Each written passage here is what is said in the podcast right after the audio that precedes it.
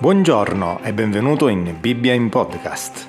Io sono Gino e dal lunedì al venerdì leggeremo insieme la Bibbia. Alla fine di ogni episodio chiariremo alcuni punti della lettura. Buon ascolto, Dio vi benedica. Giovanni capitolo 19. Allora Pilato prese Gesù e lo fece flagellare. I soldati, intrecciata una corona di spine, gliela posero sul capo e gli misero addosso un manto di porpora e si accostavano a lui e dicevano Salve, re dei giudei, e lo schiaffeggiavano. Pilato uscì di nuovo e disse loro Ecco, ve lo conduco fuori affinché sappiate che non trovo in lui nessuna colpa. Gesù dunque uscì, portando la corona di spine e il manto di porpora. Pilato disse loro Ecco l'uomo. Comunque dunque i capi dei sacerdoti e le guardie lo ebbero visto, gridarono Crocifiggilo, crocifiggilo. Pilato disse loro Prendetelo voi e crocifiggetelo, perché io non trovo in lui alcuna colpa.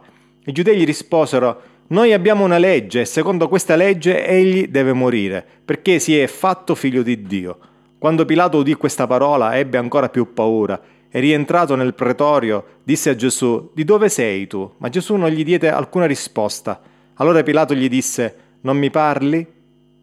Non sai che ho il potere di liberarti e il potere di crocifiggerti? Gesù gli rispose, tu non avresti alcuna autorità su di me se ciò non ti fosse stato dato dall'alto. Perciò chi mi ha dato nelle tue mani ha maggior colpa di te.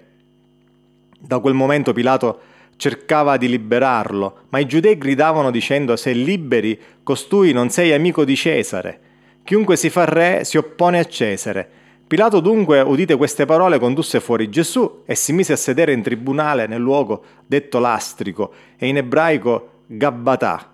Era la preparazione della Pasqua ed era l'ora sesta.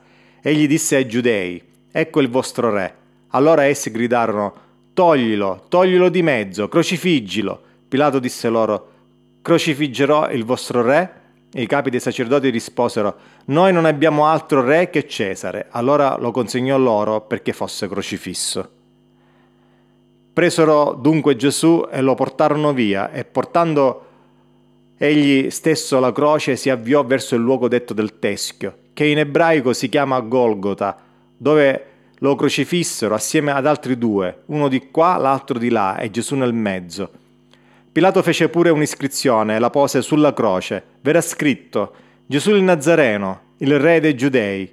Molti giudei lessero questa iscrizione perché il luogo dove Gesù fu crocifisso era vicino alla città e l'iscrizione era in ebraico, in latino e in greco. Perciò i capi dei sacerdoti dei giudei dicevano a Pilato non scrivere il re dei giudei, ma che egli ha detto io sono il re dei giudei. Pilato rispose quello che ho scritto ho scritto.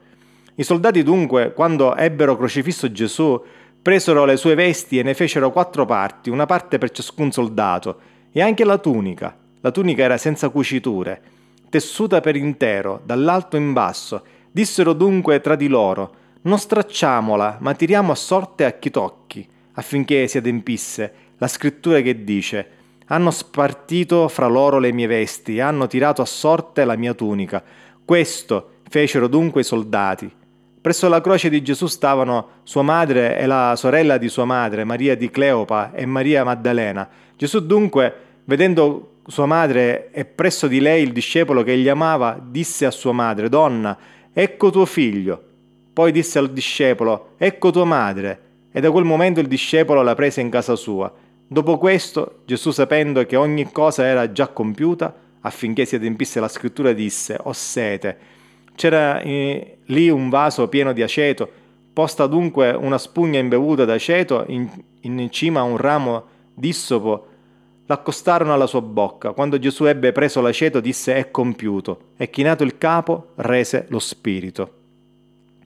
Allora i giudei, perché i corpi non, rimas- non rimanessero sulla croce durante il sabato, poiché era la preparazione e quel sabato era un gran giorno, chiesero a Pilato che fossero loro spezzate le gambe e fossero portati via. I soldati dunque vennero e spezzarono le gambe del primo e poi anche dell'altro, che era crocifisso con lui, ma giunti a Gesù lo videro già morto e non gli spezzarono le gambe. Ma uno dei soldati gli forò il costato con una lancia e subito ne uscì sangue e acqua. Colui che lo ha visto ne ha reso testimonianza e la sua testimonianza è vera ed egli sa che dice il vero affinché anche voi crediate, poiché questo è avvenuto affinché si adempisse la scrittura, nessun osso di lui sarà spezzato. E un'altra scrittura dice volgeranno lo sguardo a colui che hanno trafitto. Dopo queste cose Giuseppe d'Arimatrea, che era discepolo di Gesù, ma in segreto per timore dei giudei, chiese a Pilato di poter prendere il corpo di Gesù e Pilato glielo permise. Egli dunque venne e prese il corpo di Gesù, Nicodemo, quello che in precedenza era andato da Gesù di notte, venne anch'egli, portando una mistura di mirra e d'aloe di circa cento libbre. Essi dunque presero il corpo di Gesù e lo avvolsero in fasce con gli aromi, secondo il modo di seppellire in uso presso i giudei. Nel luogo dove egli era stato crocifisso c'era un giardino, e in quel giardino un sepolcro nuovo, dove nessuno era ancora stato deposto. Là dunque deposero Gesù a motivo della preparazione dei giudei, perché il sepolcro era vicino.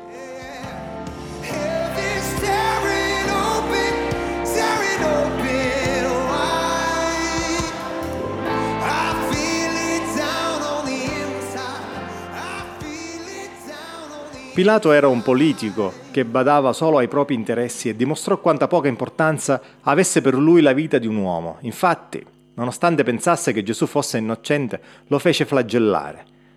Pilato diede ancora una possibilità ai giudei di liberare Gesù.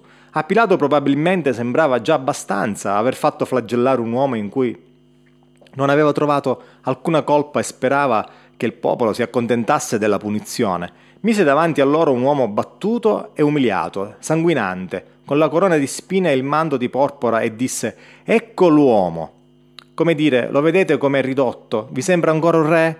Vi sembra ancora pericoloso? Non vi sembra abbastanza? No, non era abbastanza. I capi dei sacerdoti continuavano infatti ad incitare la folla nel gridare crocifiggilo, crocifiggilo. Pilato era davvero esasperato, sentiva che gli stavano frozzando la mano e non voleva la responsabilità di uccidere quell'uomo. Se proprio lo volevano morto, avrebbero dovuto occuparsene loro. Egli non trovava in lui alcuna colpa. Ma quei giudei sapevano molto bene qual era la colpa di Gesù, qual era il motivo per cui volevano ucciderlo. Ecco qual era la vera colpa di Gesù. Lo avevano accusato di essere un ribelle nei confronti di Roma, uno che diceva di essere un re. Ma ciò che davvero non potevano sopportare Ciò per cui lo condannavano erano le sue affermazioni che lo consideravano blasfeme. E secondo la legge, coloro che bestemmiavano il nome del Signore dovevano essere messi a morte. Possiamo quindi dire che la colpa di Gesù era quella di aver detto la verità circa la sua relazione con il Padre. Ma noi che abbiamo accolto Gesù nella nostra vita come la vera luce che illumina ogni uomo, Abbiamo compreso chi era Gesù e soprattutto abbiamo compreso che Egli ci ha amato talmente tanto da sopportare tutta quella sofferenza e quelle ingiurie per poi prendere la croce e morire al posto nostro.